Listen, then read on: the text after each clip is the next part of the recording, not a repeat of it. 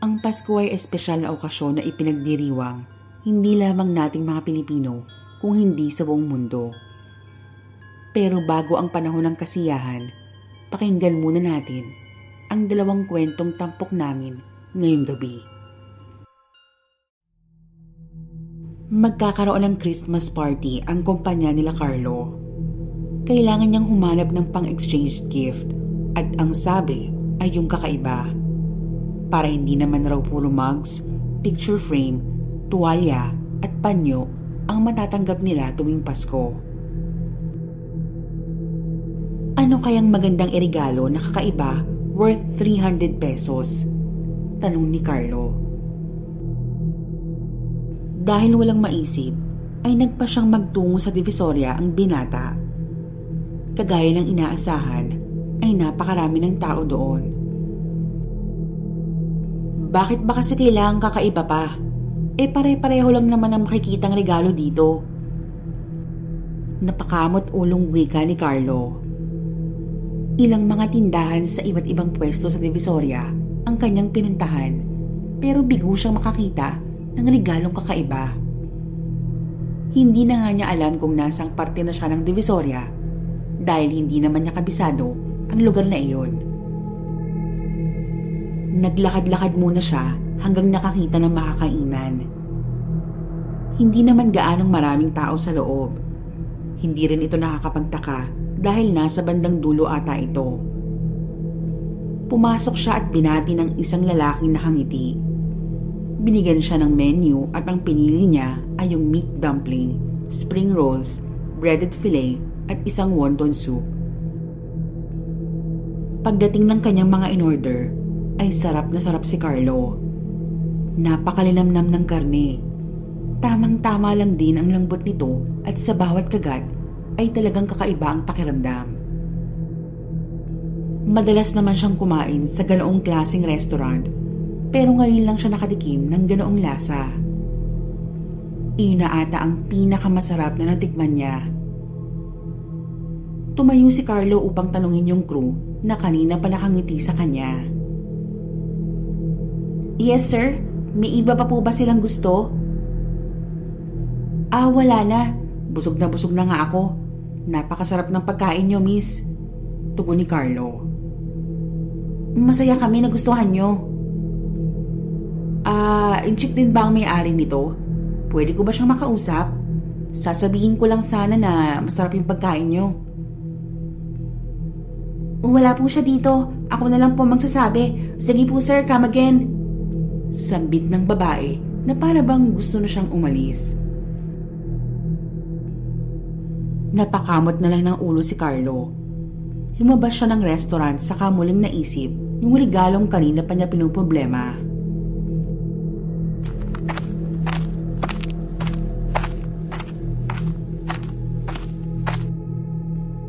Isang matanda ang biglang tumabi sa kanya. Ano bang hinahanap mo, iho? Kanina pa kita nakikitang babalik-balik dito. Ah, uh, naghahanap po kasi ako ng ipangregalo. Ganun ba? Eh napakarami namang tinitinda dito sa Divisoria. Wala ka pa rin bang nakikita? Wala pa po eh. Ang sabi po kasi sa amin, kailangan kakaiba daw po yung regalo. Halika, may alam akong tiyak kung hindi basta-basta mabibili kung saan talaga namang kakaiba. Dahil inabutan na siya ng dilim kakahanap at wala pang nabibili, ay sumama na lang si Carlos sa matandang babaeng nagtitinda ng plastik. Laking gulat niya nang dalhin siya ng matanda sa restaurant na pinagkainan niya kanina.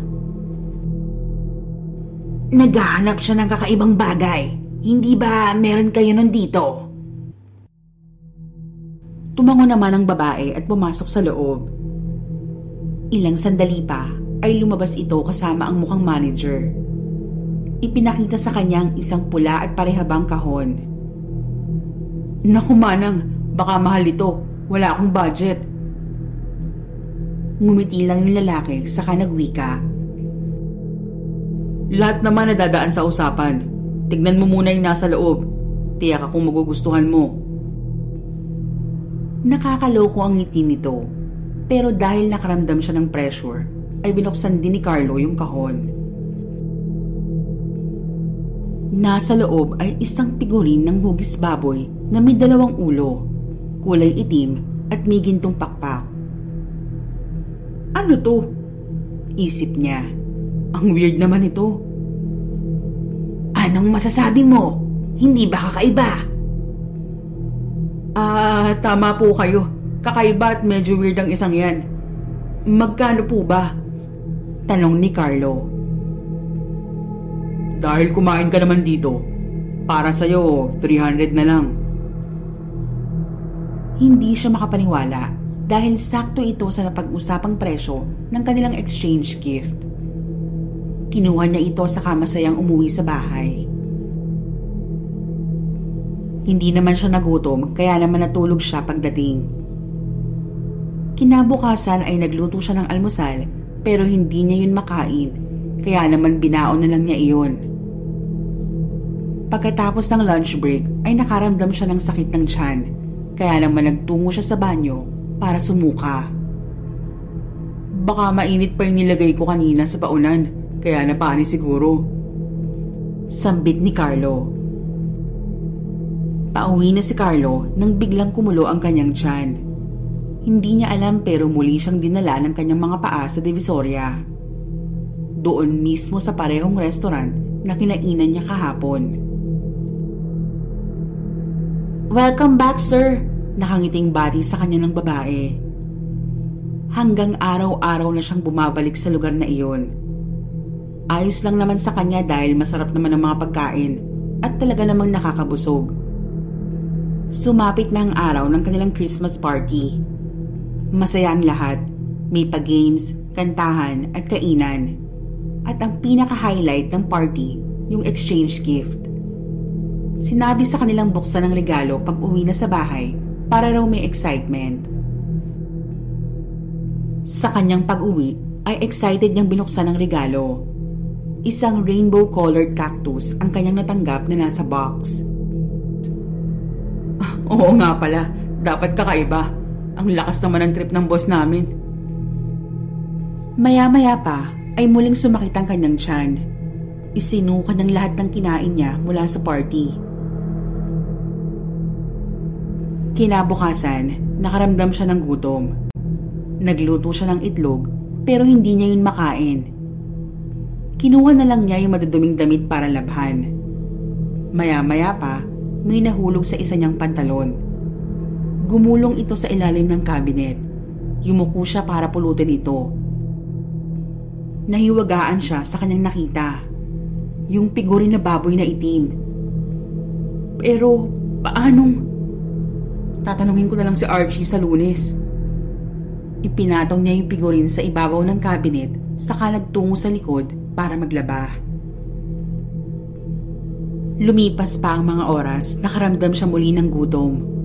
Kusa na siyang dinala ng kanyang mga paa patungo sa Divisoria. Welcome back, sir! Nakangiting bati ng babae. Napansin niya yung pamilyar na lalaki sa kabilang mesa. Nilapitan niya ito at tinanong. Archie, anong ginagawa mo dito? Hindi ko alam. Nagutom ako tapos andito na ako. Ah, ganun ba? Siya nga pala, natanggap mo ba yung regalo ko? Ibig ko sabihin eh, may laman ba sa loob? Ah, oo. Yung itim na baboy. Eto nga oh, daladala ko. Ipinakita sa kanya ni Archie yung figurine. Kaya naman sobrang nagtaka si Carlo. Naisip niya yung matanda. Hindi kaya Pumasok siya sa loob ng kitchen kahit paanong pigil sa kanya ng waitress. Walang tao sa loob. Pero napansin niya na may isa pang pinto. Halos humiwalay ang kanyang kaluluwa sa kanyang nakita. Nandun yung matandang babaeng nagtitinda ng plastik. Kinakamay yung karne habang hinahalo sa malaking kawali. Nagkalat ang mga dugo at parte ng katawan ng tao sa lamesa. Ang iba ay nasa gilingan pa. Dahan-dahang lumingon ng matanda sa kanya, saka ngumiti. Oh, ano sa tingin mo? Hindi ba kakaiba? Dali-dali siyang lumabas at umalis sa lugar na yon kasama si Archie. Pare, ano bang nangyayari sa'yo? Sorry, pero kasalanan ko to. Saka ko nilang ipapaliwanag. Kailangan na nating umalis dito. Nagsumbong sila sa mga pulis, pero laking pagtataka ng dalawa nang wala doon ang restaurant. Tindahan iyon ng mga damit at hindi restaurant. Wala din doon yung matandang babae. Nagtanong-tanong sila tungkol sa kakaibang figurin. Hanggang isang tao ang nakapagsabi sa kanila ng sagot tungkol dito. Ginagamit yan para mapasunod kayo sa anumang naisin ng taong nagbigay sa inyo nito. Para mapawalang bisa ang sumpa, kailangan nyo itong basagin at apakapakan. Pagkatapos ay kumuha ng dahon ng laurel sa kasunugin. Agad naman nila iyong ginawa kaya nawala na ang sumpa Humingi naman ng pasensya si Carlo sa kaibigan. Hanggang ngayon ay palaisipan pa rin sa kanila kung paanong bigla nilang nawala yung restaurant sa lugar na yon. Ilang taon na rin ang nakalipas, simula lang masalanta ng bagyo ang aming lugar. Hindi ko makakalimutan ang isang nakakakilabot kong karanasan nang minsang may mga roling sa aming bahay. Dumalaw noon sila mama sa tiyo ko sa kabilang barangay. Sumama yung kapatid ko para na rin daw makahingi ng pamasko. Naiwan ako mag-isa sa bahay. Busy ako noon at naglalaro sa cellphone ko nang biglang may mga rolling.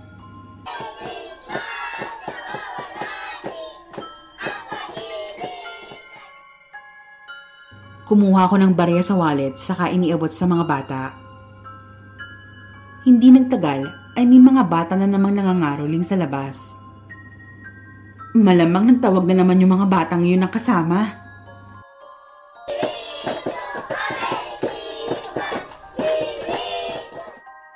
Patawad! Ang sabi ko sa kanila at nagpatuloy lang sa paglalaro. Pero hindi sila tumigil sa pagkanta. Batid kong pagkatapos ko na namang bigyan tong mga bata ay may susunod na namang mga ngaruling. Kaya hinayaan ko na lang silang matapos sa pagkanta. Ay, mapapagod din kayo. Ilang sandali pa ay tumigil na rin ang mga ito sa pagkanta. Ate, kahit konting tulong lang, hindi pa po kami kumakain. Medyo kakaibang dating sa akin ng sinabi ng bata. Kaya naman kumuha ko ng barya pati ng mga biskwit para ibigay sa kanila. May apat na bata, kapwa maputla at lubog ang mga mata. Heto, kumain muna kayo. Maupo kayo dito. Teka, nasan bang mga magulang nyo? Wala na po. Wika ng babae. Naawa naman ako at medyo nakonsensya dahil hindi ko sila pinansin kanina. Teka, kukuha lang ako ng juice. Matapos kumain ay binigay ko yung pera pero hindi nila tinanggap. Sapat na raw sa kanila ang makakain. Niyakap nila ako isa-isa saka nagpasalamat. Salamat po ate, napakabuti mo. Napakalamig ng mga yakap nilang yon. Tinanong ko sila kung saan sila nakatira, pero hindi na sila sumagot. Dali-dali ko silang hinabol, pero laking gulat ko nang bigla na lang silang nawalang apat. Nakaramdam ako ng pangingilabot ng umihip ang malakas na hangin. Nakasalubong ko ang tricycle na lulan sila mama. Ma, nakita mo ba yung mga bata? Nakita mo ba kung saan sila nagpunta? Ha? Anong bata? Eh wala naman kaming nakitang bata sa daan. Saka, ano bang nangyari sa'yo at basa ang damit mo? Laking gulat namin na makitang pati yung mga upuan sa garahe ay basang-basa. Sinabi ko kay la mama yung nangyari. Pare-parehas kaming kinilabutan. Pero sa kabilang banda, Magaan ang kalooban ko dahil kahit paano, napasaya ko yung mga bata. Bago kami mag Noche Buena, nag-alay kami ng dasal para sa mga biktima ng bagyo. Sana ay makatulong ito sa kanila para makatawid na sila sa kabilang buhay. Maraming salamat po sa pakikinig. Bago po tayo kumain sa Noche Buena, ay mangyaring wag po nating kalimutang mag-alay ng dasal at alalahanin ang ating mga kababayang nasalanta ng katatapos lamang na bagyo. Maligayang Pasko po mula po sa amin ni Misteryo. God bless us all.